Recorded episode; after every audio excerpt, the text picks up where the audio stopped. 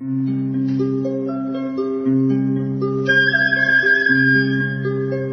رادیو کودکان دنیا خوش آمدید.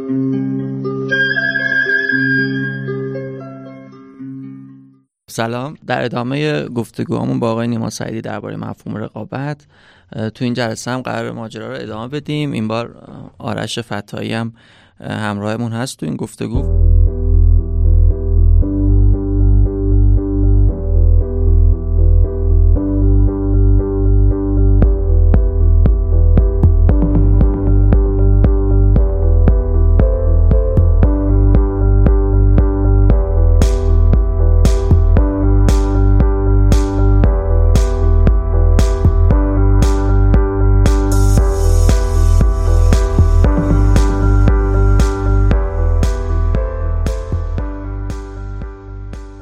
اینکه بگم ماجرا تا الان چجوری پیش رفته ما با ویژگی های سیستم های رقابتی شروع کردیم که اصلا اساس سیستم های رقابتی بر چه اصولی بنا شده.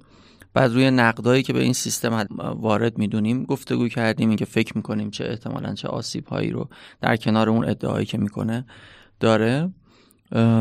من الان می‌خوام با یه سوال دیگه ماجرا رو شروع کنم. اگرم هر جا خواستیم برگردیم به گفتگوهای قبلی و نکته رو اضافه کنیم بکنیم. فرض کنیم نیما جان و آرش جان یه کسی تا الان همراه شده یعنی این مواردی رو که در نقد سیستم رقابتی گفتیم پذیرفته و فکر می‌کنه بله مثلا آسیب های زیادی بهش وارد می‌دونه. منتها می‌دونم که یه عده بحث رو می‌برم به یه جای دیگه و بحث اینه که اساسا ممکن نیست رقابت نکردن. مثلا یکی از استدلال اینه که طبیعت اساسش بر رقابت بنا شده. و اغلب موجودا دارن با هم رقابت می‌کنن. یعنی می‌خوام بگم فرض کنیم یک نفر پذیرفته میگه بله رقابت بد است منتها ما در طبیعتمون بر اساس رقابت بنا شده یه خورده در این مورد حرف بزنیم. مثلا این استدلال رو چجوری می‌بینیم و چجوری میشه بهش نگاه کرد؟ به نظر شما تو این مورد چی؟ فکر کنم دفعه قبلم یه خورده زمینی بهش اشاره کردیم که اگر اولا توی طبیعت رقابت هست که هست درصد مشارکت هم هست. منتها انگار که فقط یه روایت خاصی ما از طبیعت رو دیدیم.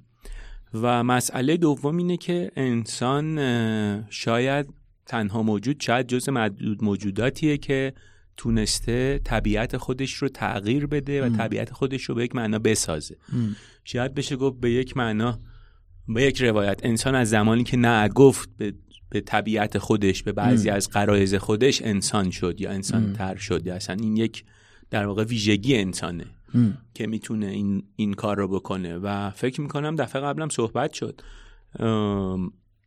شاید اگر سالها پیش مثلا فرض کنیم مثلا پنج هزار سال پیش مقوله جنگ جنگاوری جنگیدن خشونت چیز طبیعی بود یا بخشی از طبیعت انسان بود ولی الان بعد از این همه سال مفاهیم مثل صلح مشارکت مهربانی. اینها فکر می‌کنم مفاهیمی که به شدت تغییر کرد یا یه چیزی مثل حقوق بشر حاصل دستاوردهای یک دوران طولانیه که ما به این مفاهیم داریم می‌پردازیم. حتی اخلاق. ما تعاریفی که توی اخلاق داریم در دوران معاصر احتمالا مثلا ده هزار سال پیش اینجا نایستاده بود بشر. و خب میگم مثالاش خیلی زیاده. هیچ موجودی در طبیعت سه وعده غذا نمی‌خوره. انسان هم به عنوان یک موجود طبیعی ابتدا اینطوری نبوده. شکارچی بوده. احتمالا یک غذای شکار می‌کرده تا جایی که می‌تونسته میخورده و معلوم نبوده وعده بعدی کی خواهد بود. و در شرط بقا بوده و در شرط بقا احتمالا رقابت می‌کرده. حالا سوال اینه که آیا ما الان در شرط بقا هستیم؟ حداقل گروه زیادی از انسان ها ممکنه بگیم یه گروه از انسان ها هنوزم در شرط بقا هستن. ممکن. و اینکه آیا لزومی داره ما همون شرایط رو دوباره ببینیم بازنگری کنیم؟ آیا مثلا اون دفعه من گفتم پخت خاری نمی‌دونم. حتی مثلا مقوله زاد و ولد توی انسان نسبت به حیوانات متفاوته. این یه مقوله به اسم فرهنگ تمدن اومده این مسیر رو عوض کرده. لباس پوشیدن خونه ساختن نمی‌دونم خواب منظم برنامه ریزی اینا چیزهایی نیست که تو فکر کنی توی طبیعت انسان طبیعی به معنای انسانی که بخشی از طبیعت بوده. فرض کنی مثلا در جنگل یا در قارها دقیقا همین رفتاری می‌کرده که ما الان می‌کردیم و کاملا اینها عوض شده. همین الان اگر ما ببینیم دو تا آدم توی خیابون دارن با هم دیگه درگیر شدن کتک کاری می‌کنن اصلا برای وضعیت طبیعی نیست. احتمالا یا اقدام می‌کنیم یا یه کاری می‌کنیم یا میریم وسط. ولی شاید قدیم مسائلشون رو با همین روش حل می‌کردن. اصلا راهی جزی نبوده که قبایل با هم بجنگن. شاید. و اینها تغییر کرده. اینطور نیست که ما فکر کنیم که چون تو طبیعت رقابتی وجود داره ما هم باید همون رو ادامه بدیم یا همکار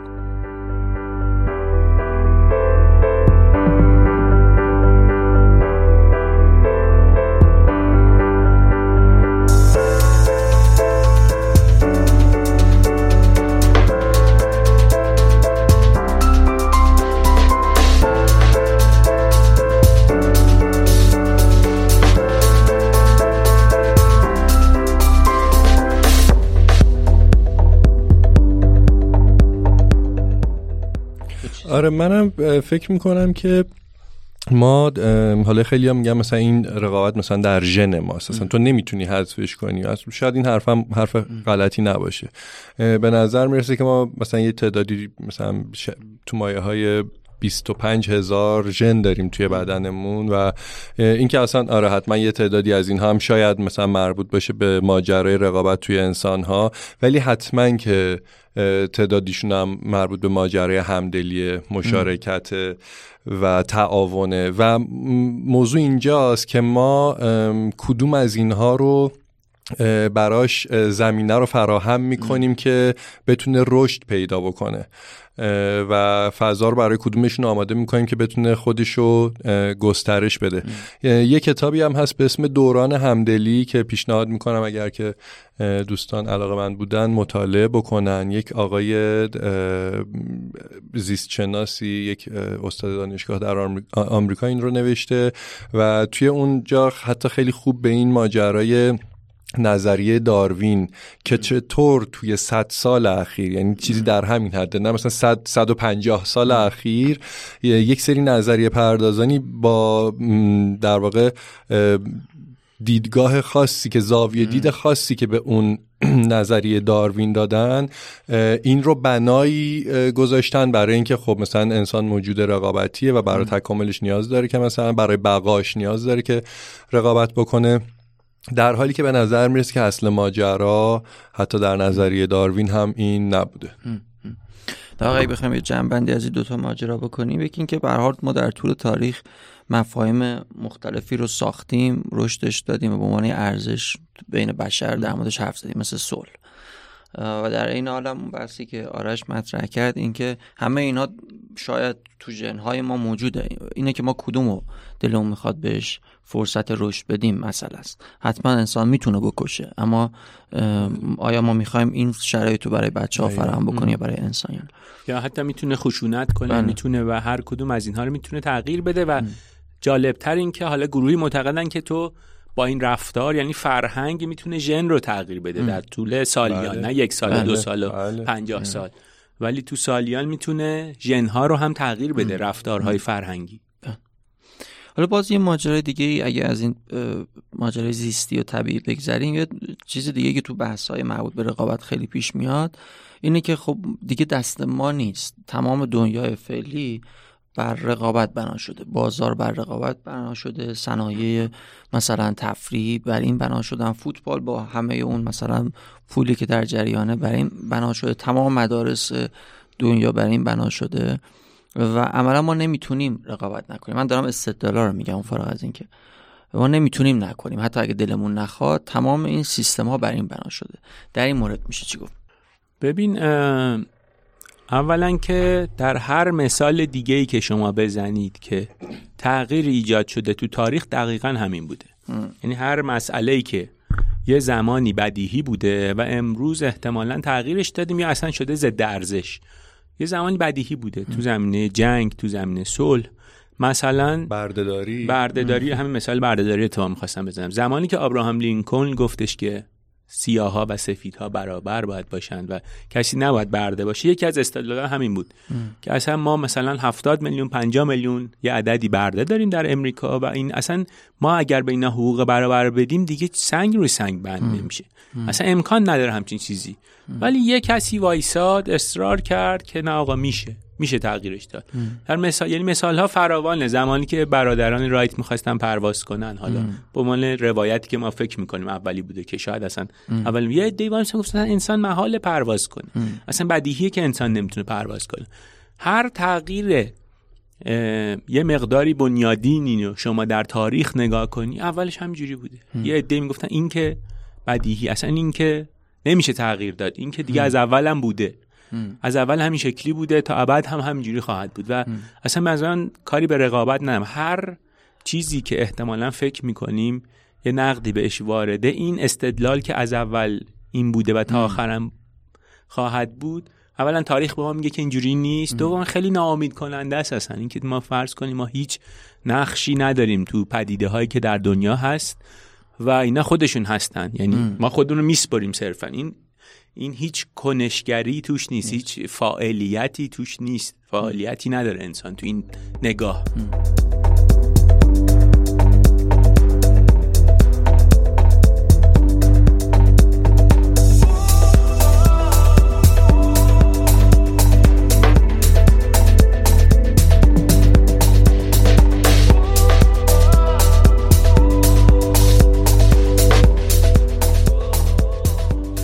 کنم حتی در مورد همین ماجرای رقابت جریان هایی هستن هرچند که ممکنه که کوچیک باشن. ام. اما جریان هایی هستن که در حوزه خودشون تونستن نشون بدن که چطور میشه بدون رقابت یک ماجرایی, ماجرایی رو داشت.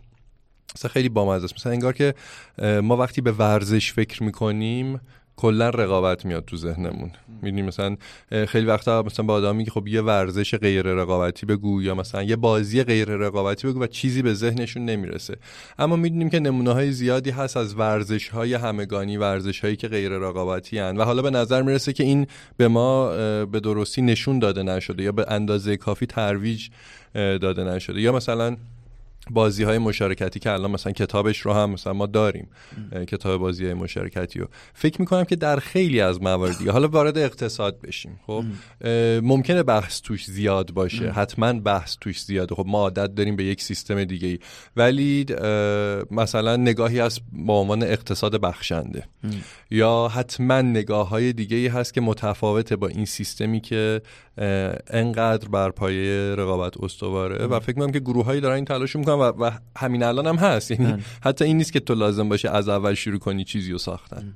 حالا یه چیزی که خواستم بگم یعنی الان آرش گفت منم یادم افتاد. آره مثال هاش میشه دید خوند مطالعه کرد. مثلا ما گفتیم همه دنیا بر این اساسه مدارس فنلاند الان مدارس بدون رقابت هم بخش اعظمیشون حداقل تا جایی که من خبر دارم. مثلا عنوانشون هست مدارس بدون رقابت.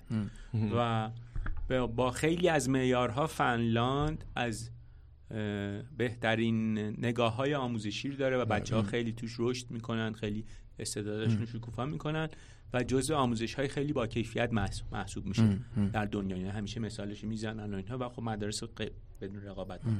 یا مثلا در مورد بازار که گفت مثلا تلاش های شده. مثلا همین الان من گروهی سراغ دارم در ایران که به قول معروف کار رو تهاتر می‌کنن. یعنی با هم یه چیز شبیه مبادله کالا به کالا. من مثلا موسیقی به شما یاد میدم شما به من مثلا زبان یاد می‌دید و دیگه تو این نوع مبادله اولا رقابتی وجود نداره چون همه می‌تونن از خدمات هم منتفع بشن. دوم این معیار وجود نداره که مثلا به این دلیل احتمال رقابتی نیست. موسیقی ساعتی X تومنه ولی مثلا زبان ساعتی دو X تومنه. پس هر یه ساعت تو دو ساعت من. نه دیگه اینجوری نمیبیننش. من یه خدمتی ارائه میدم هرچی که هست. تو هم یه خدمتی. حالا من هدفم این نیست که بگم اینا راه حل های مشخص من هدفم اینه که حداقل من هدفم اینه که بگم امکانهایی وجود داره و تجربه هایی در دنیا شده. بله. هر چقدر کوچک هر بله. چقدر آلترنتیو و میشه. میشه به امکانهای دیگه فکر کرد. مسئله حد یکی از مسائل من با نگاه رقابتی اینه که دیدگاه رقابتی تو رو سر دوراهی می‌ذاره. می‌بری یا میبازی. کنکور میدی یا نمیدی. این کار می‌کنی یا اون کار می‌کنی؟ میبر یا, یا اون می‌تونه این در بره تو یا تو می‌تونی این در بری تو. یه نفر جا برای یه نفر هست. یعنی انگار دنیا رو محدود می‌کنه فرصت این که تو به امکان دیگه ای فکر کنی رو ازت می‌گیرن. یا کمرنگ می‌کنن. آره من عباس جان فکر می‌کنم که یه سوالی که شاید هر شنونده ای لازم از خودش بپرسه اینی که آیا اصلا من دلم با این هست که برم توی فضای دنیای بدون رقابت یا نه. می‌دونی چون که به نظرم وقتی که به این سوال جواب بدیم اون وقت می‌تونیم قدم برداریم. مثل خیلی وقتا که تو مطمئنم هر کدوم از ما کارهایی توی زندگیمون کردیم در مسیرهای قدم برداشتیم که این به نظر نشدنی بوده. حالا برای خانوادم برای خودم برای دوستان برای اطرافیان. ولی مثلا من دلم بوده و باور داشتم که این دنیا اینجوریه. مثلا من باید این کار بکنم یا دنیا اینجوری بهتره و اون کارو کردم. یه موقع های راستش وقتی آدم ها داریم گپ می‌زنیم وای میسن توی این موزه که مثلا خب مگه میشه اصلا؟ می‌دونی؟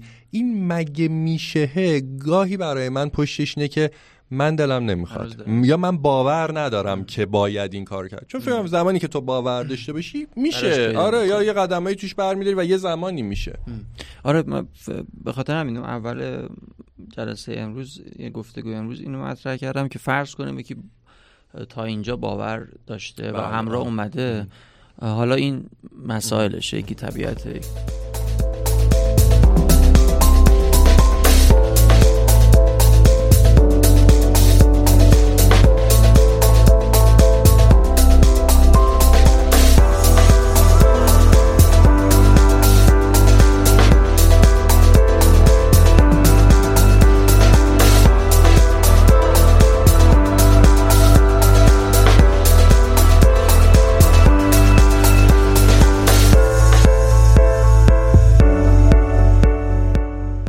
طبیعت دیگه هم که من دوست دارم بگم اینه که وقتی تو این ایده رو مطرح می‌کنی که آقا آیا میشه به امکان دیگه فکر کرد؟ انقدر حالا ذهن ما عادت کرده به اینکه رقابت بدیهیه آدما اولین چیزی که انگار به ذهنشون میاد حداقل من خیلی برخورد کردم در طول این سالهایی که این موضوع سعی کردم مثلا روش کار کنم اینه که اقراق شده ترین مثال رو می‌زنن که به تو بگن که نمیشه. رقابت. مثلا فرض کن ده روز غذا نخوردین دو نفرین. یه پرس غذا الان وسطه. رقابت نمی‌کنی برای خوردنش؟